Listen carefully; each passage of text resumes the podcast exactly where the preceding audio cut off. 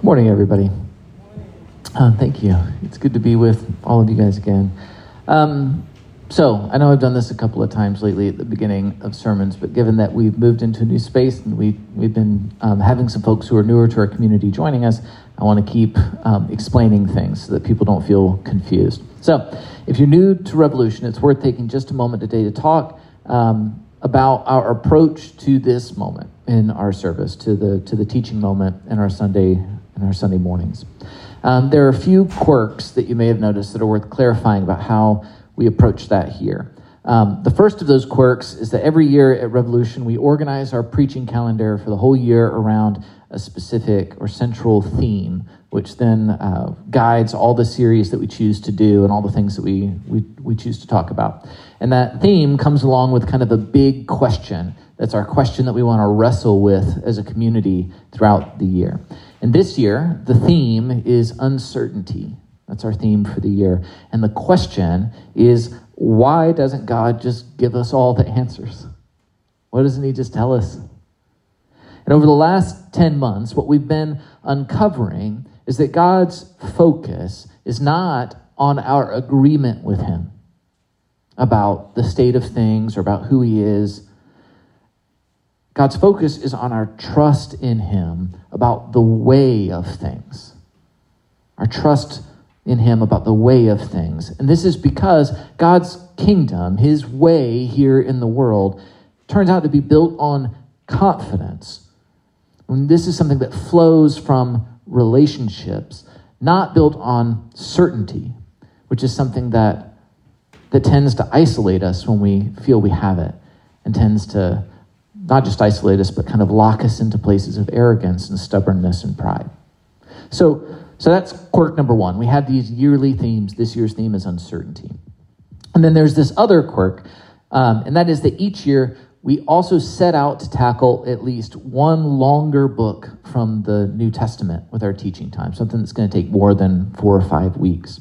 In 2020, um, in the middle of a pandemic, in a series of sermons that probably no one heard, um, I talked about the book of Acts. So if you ever want to know more about the book of Acts, there are, are like 10 sermons on the internet um, for that. And then in 2021, last year, we looked at the book of Hebrews or the letter to the Hebrews. And this year, what we're looking at is the Gospel of Mark. The Gospel of Mark.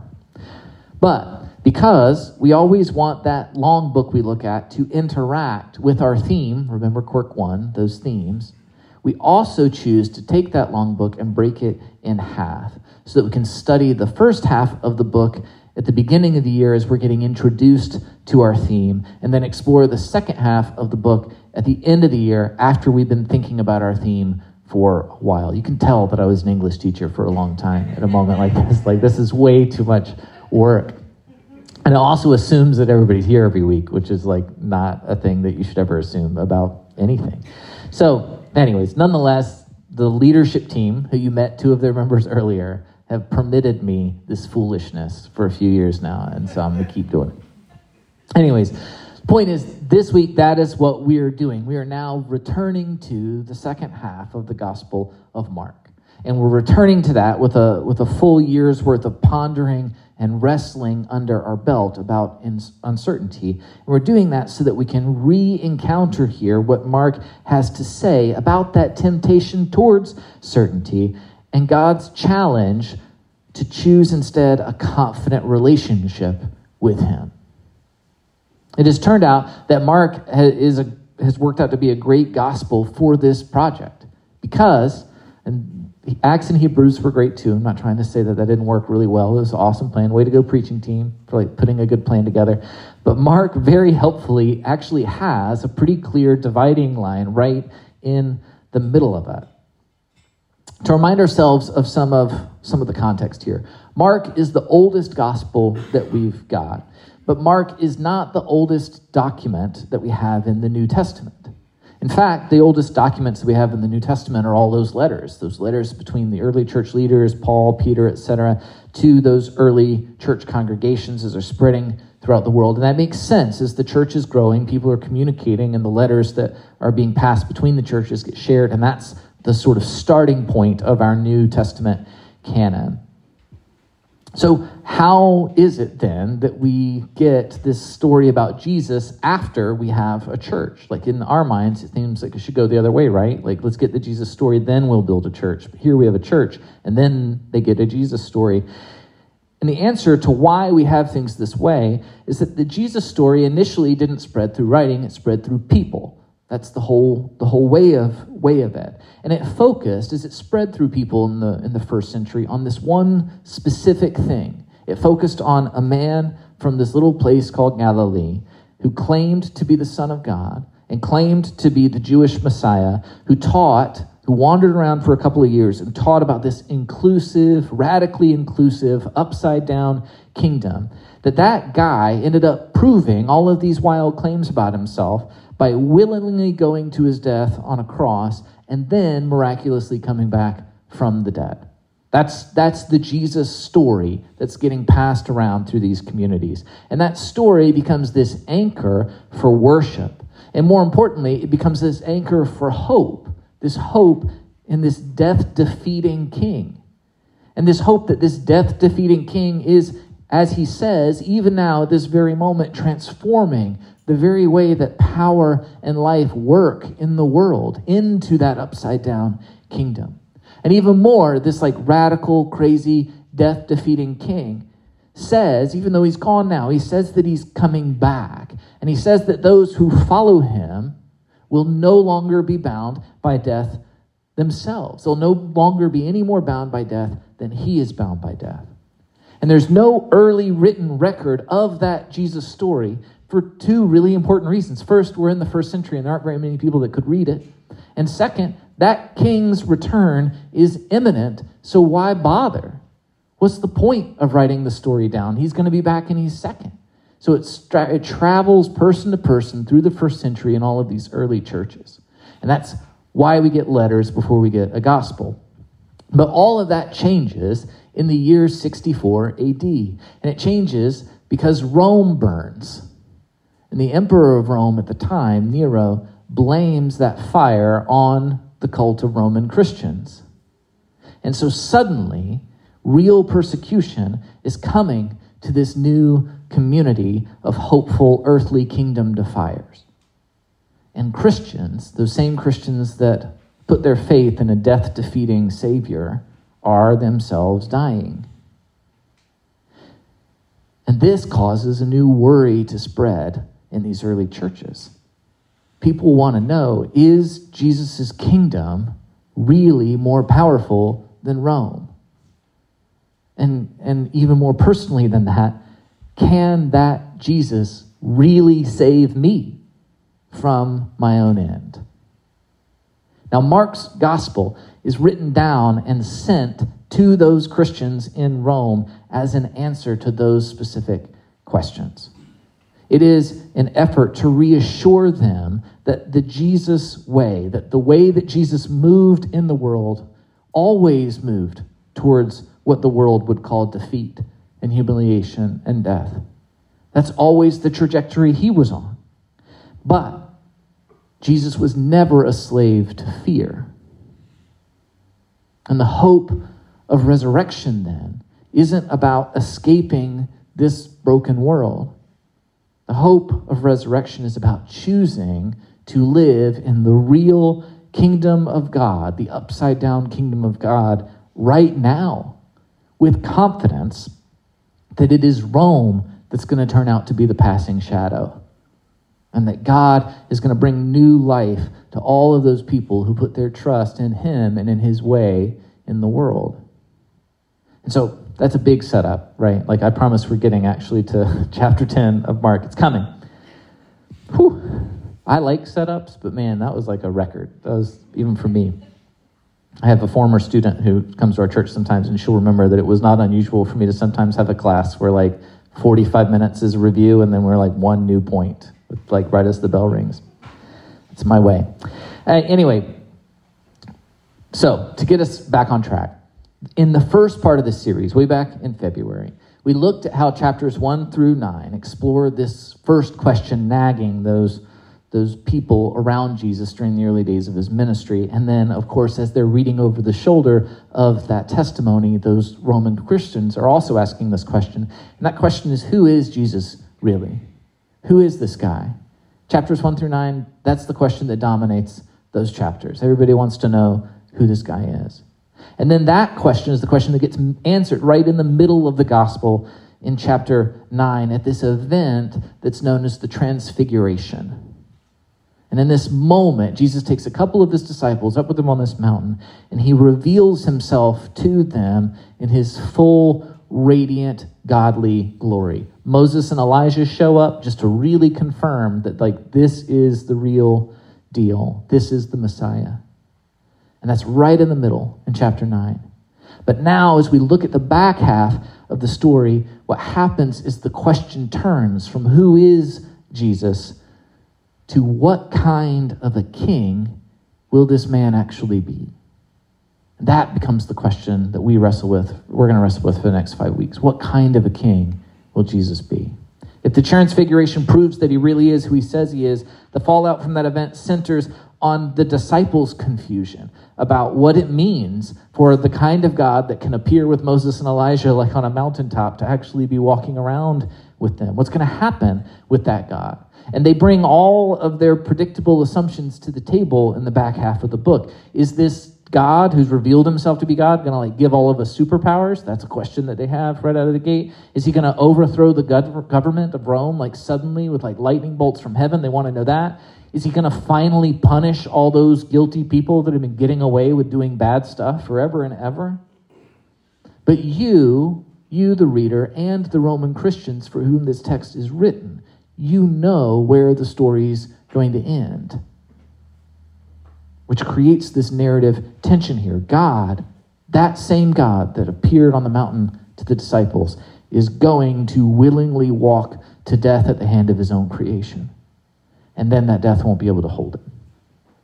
So, with that end in mind, what do we see here about what this Jesus, what this new king actually wants from his subjects.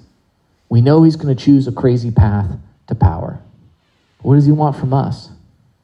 And as we read over those Roman Christian shoulders ourselves, what does he still want? Not just from them, but from me and you sitting here. So let's pick up. You thought I was done when I made the joke about it being. No, I had more. I wrote that in as a like, they're going to be tired of recap, so I need to pause and like pretend like I'm finished, and that'll buy me another three minutes. So Whew. Mark 10 1. Jesus has come down from that mountain. He is revealed to be a God man, and then he, quote, went into the region of Judea and across the Jordan. Again, crowds of people came to him, and as was his custom, he taught them. I appreciate this. Nothing has changed. So he immediately sets out. The one thing that is different is that he sets out for the right place now. He sets out for the, the place that a king should set out for in the story. He's on his way now to Jerusalem, and he's going to be on his way to Jerusalem for the rest of Mark. But he hasn't changed. He's on a new trajectory, but he's still the same Jesus. He's a teacher first. So, what's the first answer to the kind of king Jesus is going to be? Well, he's going to be kind of the same guy that he was. He's going to be a king who continues to make time for his people on his way to the throne. And that's something. Are any of you watching House of the Dragon?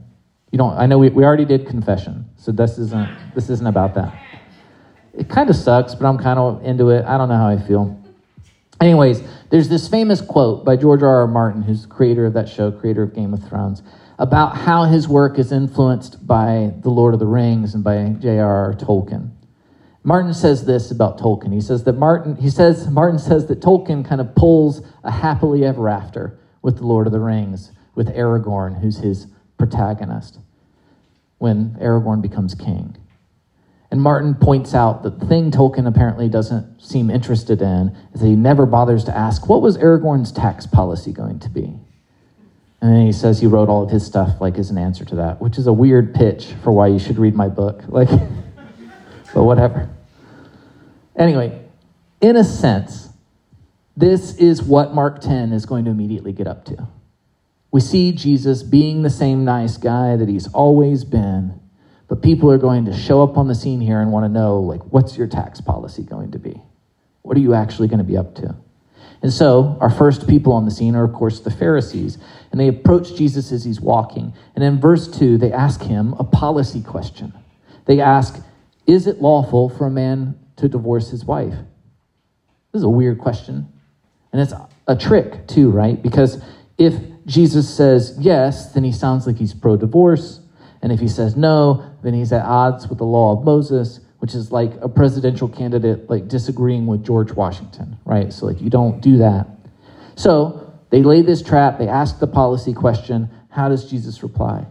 Jesus says in verses 3 through 9, What did Moses command you? And they said, Moses permitted a man to write a certificate of divorce and send her away. And Jesus says, It was because your hearts were hard that Moses wrote you this law. But at the beginning of creation, God made them male and female. For this reason, the man will leave his father and mother and be united to his wife, and the two will become one flesh. Therefore, what God has joined together, let no one separate. Okay, so what's Jesus' divorce policy? Well, it depends on how hard your heart is, right? He says God's desire is for folks to be good to each other.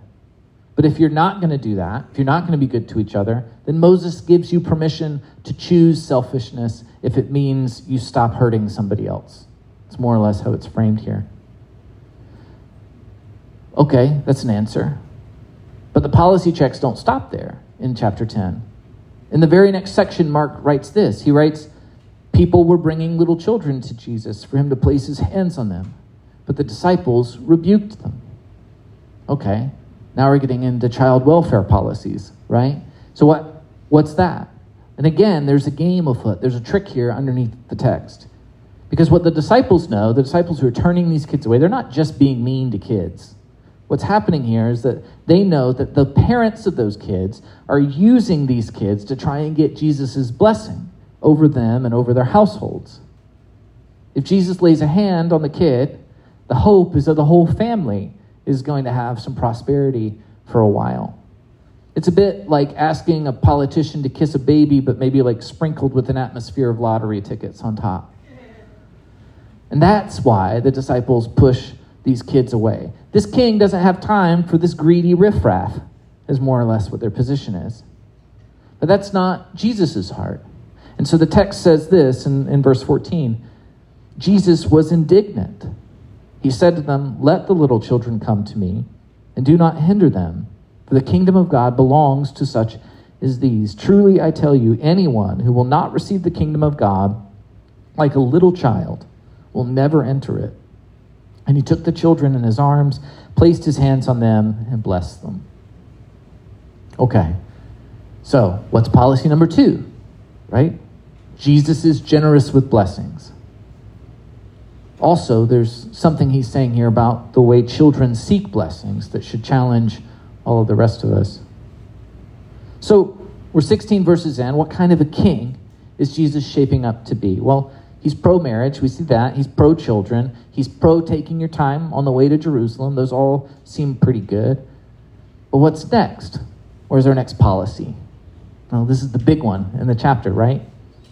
As Jesus started on his way, a man ran up to him and fell on his knees before him. Good teacher, he asked, what must I do to inherit eternal life? Why do you call me good? Jesus answered. No one is good except God alone.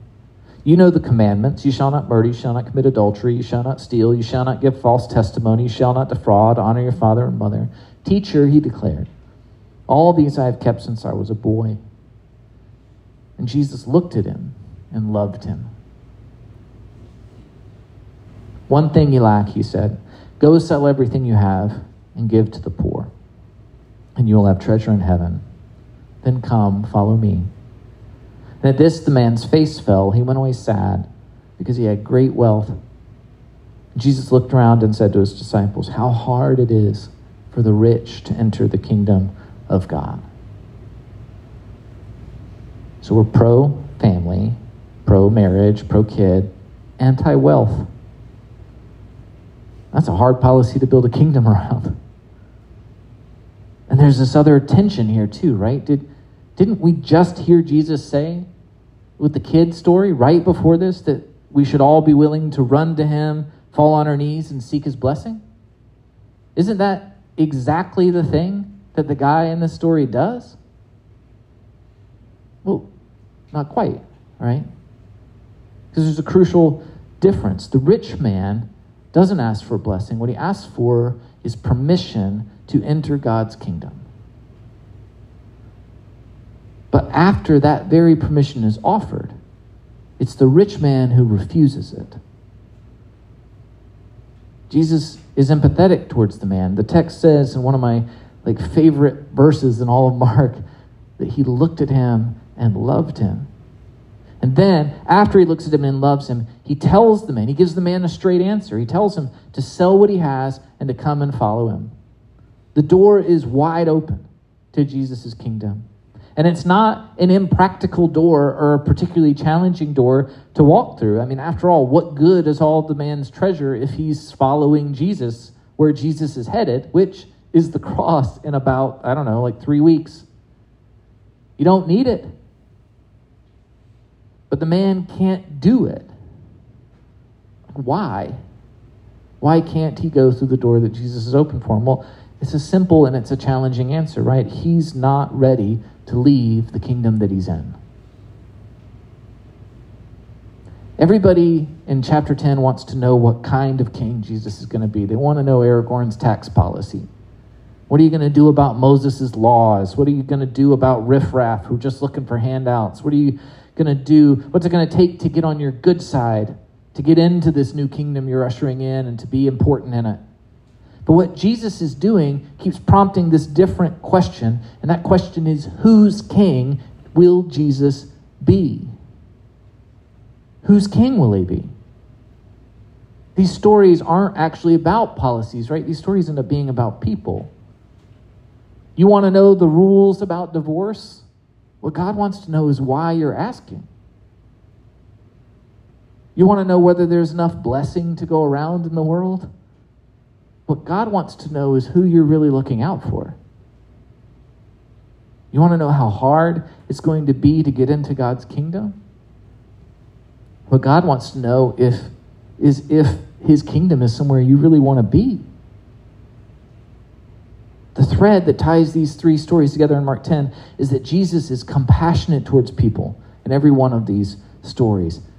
And the kingdom that he's building is over our hearts his responses in these situations point out that our real enemy, the thing that keeps us from that kingdom, is consistently us.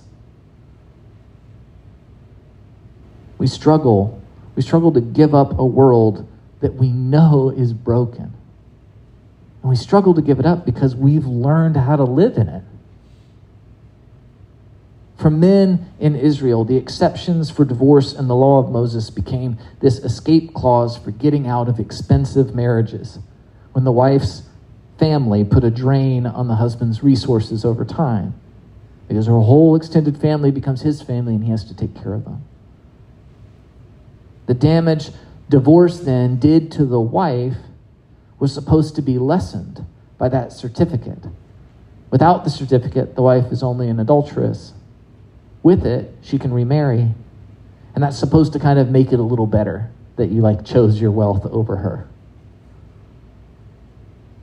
for the disciples who've given up everything to follow Jesus, leaving even the opportunity to bury their own parents, leaving their jobs, walking away from their whole life. A blessing given to a cute kid just because they ran up to him that then extends to a whole household must have seemed radically unfair, particularly as it's extending to people who gave up nothing in order to get it. So protecting Jesus ends up having a lot more to do with avoiding a threat to your own privilege, to what you have that you don't want other people to get for free. And for the rich young ruler, a lifetime of faithfulness was the price that he was supposed to have paid in order it was supposed to be enough right in order to secure an eternal reward and allow him to then live out his days the rest of his days in some amount of comfort and peace and security. I paid my price. Just confirm for me that i still have my reservation right? We've been there. You've called like the I, I'm, I'm going on drive today. I picked up a rental car yesterday. Like you do like you do have it right? That's that's the move the rich young ruler's making. Like i've paid my price I paid my deposit. Just confirm for me that I'm on the right track, please. But if that's where you're coming from, is your heart really set on the coming kingdom? Or is it set on securing some kind of additional future beyond the one where you're already secure? Are you just chasing more security? Here's what I'm getting at in these first moments, after his identity as the Son of God has been confirmed in Mark's gospel, Jesus spends each of these three episodes clarifying what the focus of his coming kingdom is going to be on, and that it's not going to be on his authority over creation, it is going to be on our choices. Will we accept a king like Jesus? And what keeps getting in the way of accepting is this kind of stinginess and short sightedness that keeps one foot kind of out of the door. And I think we read it, I think it's sent to those Roman Christians, and I think it's still sent now to us because that's still where we are. We hedge our bets. We like prioritize trying to be realistic about things, we try to preserve ourselves. We try to be cautious. And these traits aren't bad, they are exactly the traits that help us survive in this kingdom. But they keep us or risk keeping us from Jesus' kingdom. So after Jesus turns the rich man away, there's this moment, right, where the disciples ask him, they get it. They, this is a moment where they see clearly the implications of what he said. And they say in verse 26, Who then can be saved?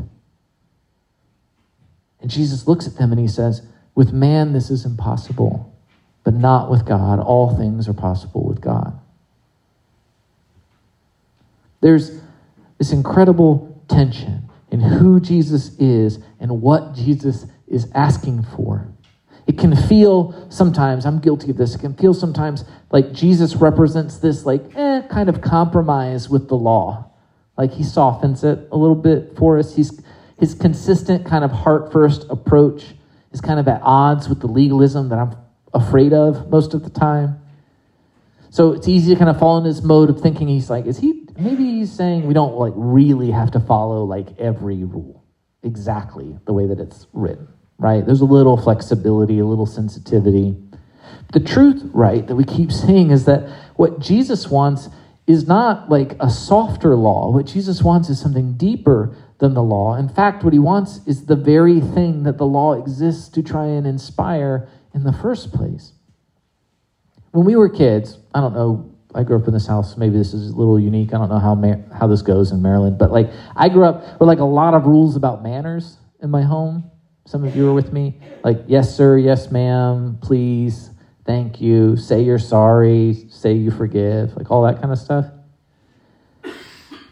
But when we fixate on rules, right, like when we follow rules, what we get is like a simulation of what our teachers or our parents want.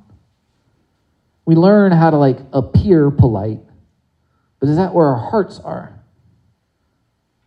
What we get is this simulation of what they want and what they actually want. The reason parents did that, the reason my parents did it, your parents did it, the reason our teachers did it, is not because they wanted us to be obedient, it's because they want us to be nice. Like in our hearts, nice.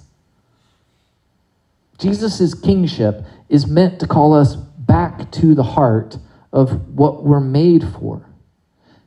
And the trick we see here in chapter 10, after the transfiguration, is that after a lifetime of like learning how to perform in the world, it is a hard thing to go back to the heart of a matter.